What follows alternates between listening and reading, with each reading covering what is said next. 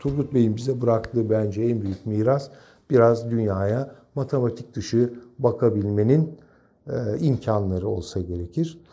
Doğduğu coğrafyadaki e, geleneksel tarihi süreklilik içindeki üretimleri anlamak, e, güncel ihtiyaçları ve güncel imkanları da değerlendirerek yabancılaşmayan, tarihi e, tecrübeyle yabancılaşmayan bir e, biçimler manzumesi, mekanlar manzumesi vücuda getirmek. Turgut Bey şehirli bir adamdır. Ne üfler, resim yapar, hat yazar. Elitist zevkleri vardır Turgut Bey'in. Bu da kolay kazanılmaz. Zaman içinde kazanılır. Adım adım olur.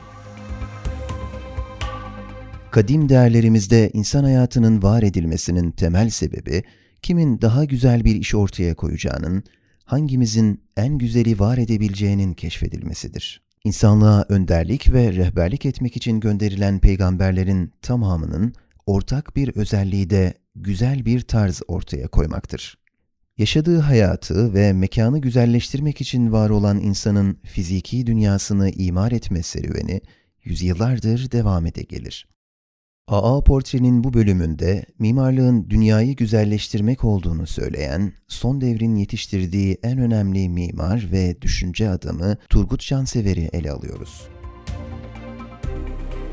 Cansever 12 Eylül 1920 tarihinde Antalya'da doğdu.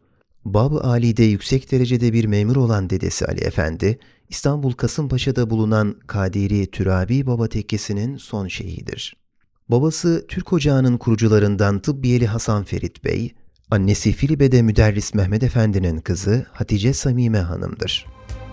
İlk ve orta öğrenimini Ankara Keçiören'de ve Bursa Muradiye'de, liseyi İstanbul Galatasaray Lisesi'nde, yüksek öğrenimini İstanbul Devlet Güzel Sanatlar Akademisi, bugünkü adıyla Mimar Sinan Güzel Sanatlar Üniversitesi Mimarlık bölümünde tamamladı. Çocukluk ve gençlik yıllarında babası vasıtasıyla Türkiye'nin önemli bilim ve düşünce adamlarının sohbetlerine katıldı. Muhammed Hamdi Yazır, Neyzen Emin Efendi, Ahmet Avni Konuk, Ahmet Hamdi Tanpınar, Asaf Halet Çelebi bunlardan bazılarıdır. İslam medeniyeti ve mesken mimarisi üzerine eserleri bulunan Saadettin Ökten, Turgut Cansever'in yetişme dönemini şu şekilde anlatır. Mesela şöyle bir şey, e, Turgut Bey'in babası, Turgut Bey akademiyi bitirince 46 senesinde diyor ki Hasan Ferit Bey, Türk Ocakları'nın kurucusu eski. Sana diyor şu kadar para verim git Avrupa'yı gez diyor. Ve Turgut Bey iki sene Avrupa'yı gezmiş. O parayı sarf etmiş. Bunlar bana göre çok mühim ipuçları. Turgut Bey böyle bir aileden geliyor. Ee, gençliğinde epey sağa sola bulaşmış. Aktif bir adam. Yani pratiği var. Meraklı bir adam. Yaşlılığında da bunlar olmuyor demiş. Ve Müslümanlara bulaşmış. O sırada Müslümanların da böyle bir adama ihtiyaçları vardı. Buyur gel dediler. Cansever 26 Ekim 1936 tarihinde henüz 16 yaşındayken İstanbul'da bir resim sergisi açar. Dönemin gazeteleri Cansever hakkında 16 yaşında sergi yapan çocuk ressamımız başlıkları atarlar. Turgut Cansever'in 16 yaşında sergi nedeniyle verdiği mülakatındaki şu ifadeler onun ufkunu anlamak açısından dikkate değerdir. Evvela resimle alakadar değildim. Kemana çok merakım vardı. Keman çalmasını istedim. Çok iyi bir hocam vardı, beni seviyordu. Hocam genç yaşta öldü. Ben de bir daha kemana el sürmedim. Bu defa merakımı resme verdim. Ders almıştım. Yağlı boya olarak yaptığım ilk resim bir portakal resmidir. Hastalığım esnasında bir gül resmi yaptım. Babam beğendi.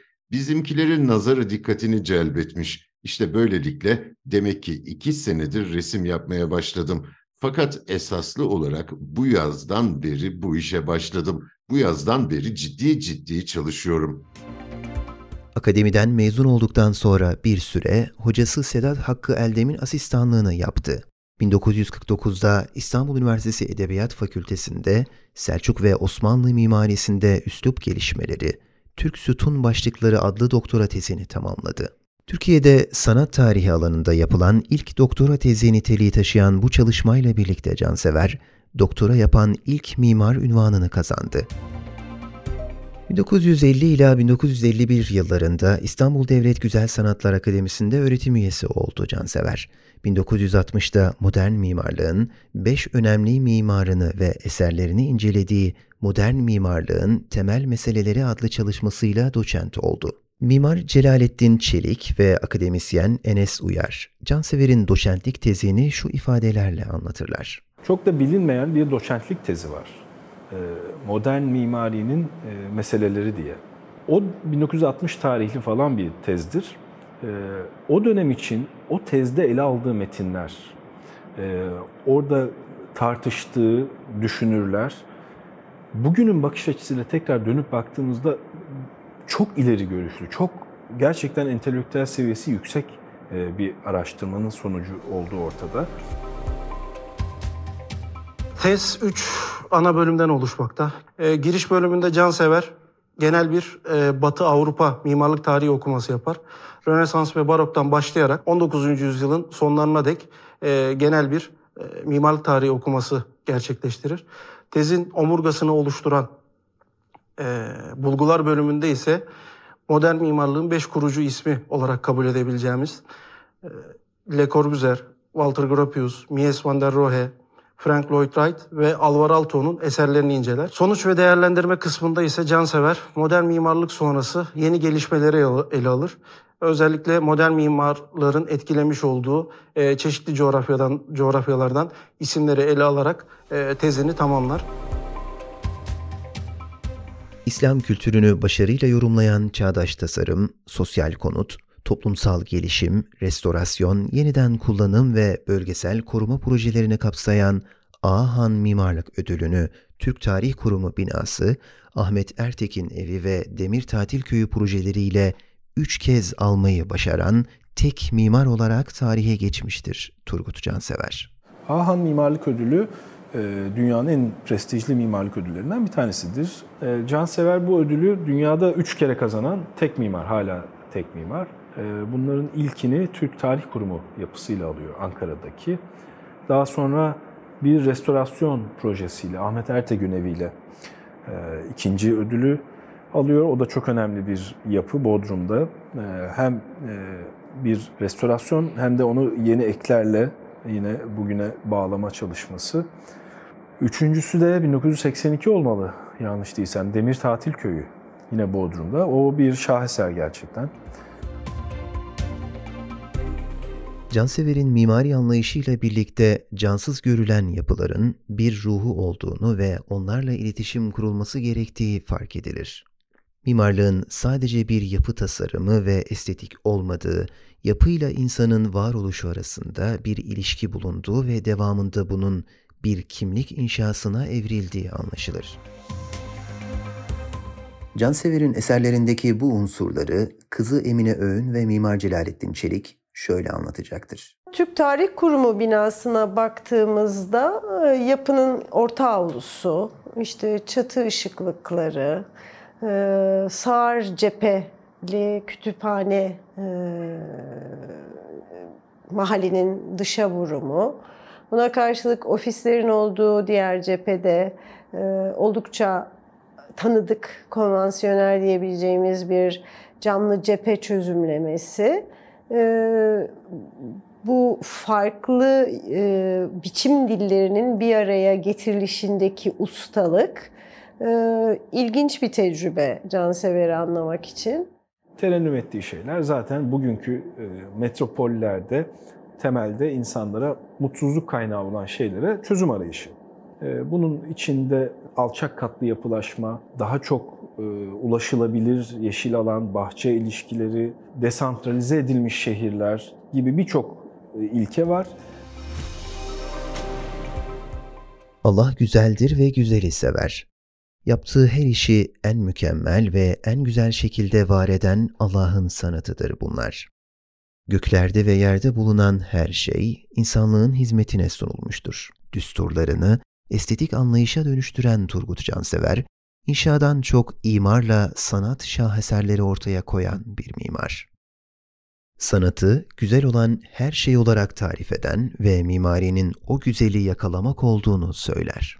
Mesken Mimarimizin Temel Meseleleri isimli tebliğinde Cansever bu hususa şöyle işaret eder. Allah'ın yarattığı dünyanın hüsnü muhafaza sorumluluğunu, dünyayı güzelleştirme esas görevini de yüklenen insan, Allah'ın dünyada halifesi ve yaratılmışların en mükemmeli, ekmeli mahlukat düzeyine ulaşır. Bu gelişme her insanın gerçekleştirmekle mükellef olduğu ve erişmeye hak sahibi bulunduğu bir aşama ve tekamül düzeyidir. İleriki nesiller, çocuklar, onların hepsi e, bir güzel dünyada yaşama hakkına sahiptirler. E, çocuk gözünü dünyaya açtığı zaman gördüğü güzellikler o çocuğun bütün hayatı boyunca e, onun tahte şuurunda onu besleyecek değerler olarak ortaya çıkacak ve devam edecektir. Dolayısıyla bu gelecek nesillere biz güzel bir dünya bırakmak mecburiyetindeyiz. Cansever yaşadığı dönemin güzellikten uzak mimarisini ve bohemliğini Babil kulelerine benzeterek yoğun eleştirilerde bulunmuştur. Aynı tebliğde Mesken Mimarimizin Temel Meseleleri isimli tebliğinde bu konuda şu yorumlara yer verir. Bugün dünyada ve Türkiye'de konut standartları ve mimari hiçbir çağda olmadığı kadar çirkin ve gayri insanidir. Son 100-150 senedir batı yaşama biçimini taklit etmek peşindeki ülkemizde özellikle şehirlerde son 15-20 senedir de kasabalarda yurttaşlarımız evvela evler yerine apartman dairelerinde oturmayı batılılaşma modasının bir icabı olarak tercih eder oldular. Bugünse artık halkımız teknokratların kendi kaprislerini tatmin etmek için vücuda getirdiği Babil kulelerinin içinde nasiplerine düşen bir delikte oturuyorlar.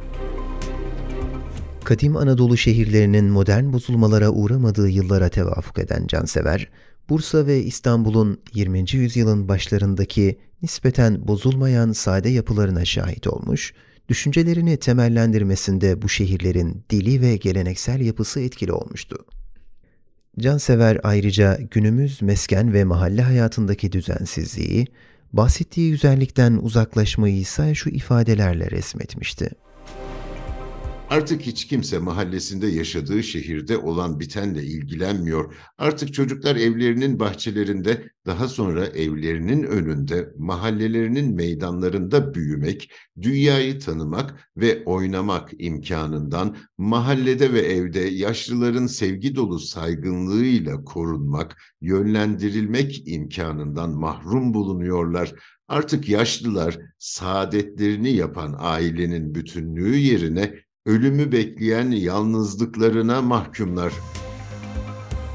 Cansever, Türkiye'nin konut ihtiyacında çözüm arayışlarına dikkat çekerken mimarların, sanatçıların, bilim insanlarının bilinç düzeyinde nasıl olması gerektiğini vurgulamıştır. Kabaca önümüzdeki 40 senede Türkiye 60 65 milyon insana konut inşa etmek mecburiyetinde.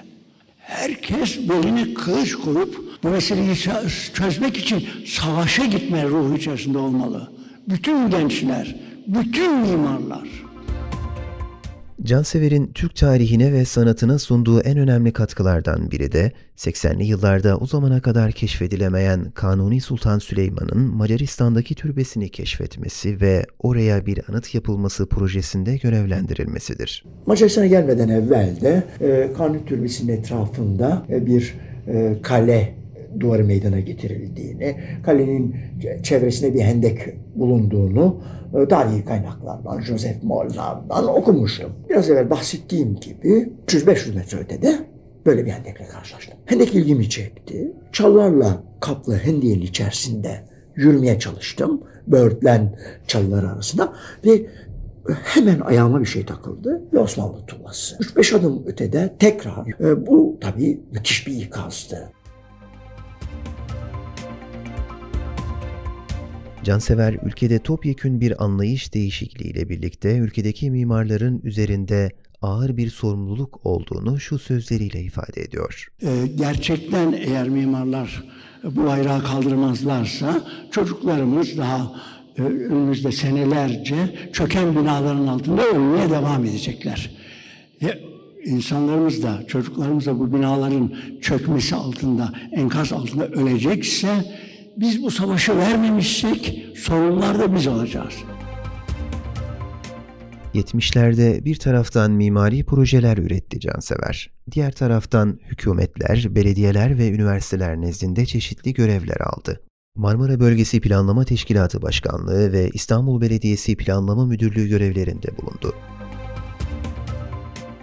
22 Şubat 2009 tarihinde İstanbul'da vefat eden Turgut Cansever, geriye dünyayı güzelleştirmek için ortaya koyduğu azim ve özgün mimari eserler bıraktı. AA Portre'nin bu şovunun hazırlanmasında AA Arşiv, TRT Arşiv, Türkiye Tasarım Vakfı, İstanbul Tasarım Merkezi, İSAM Kütüphanesi ve BİSAV arşivinden faydalanılmıştır.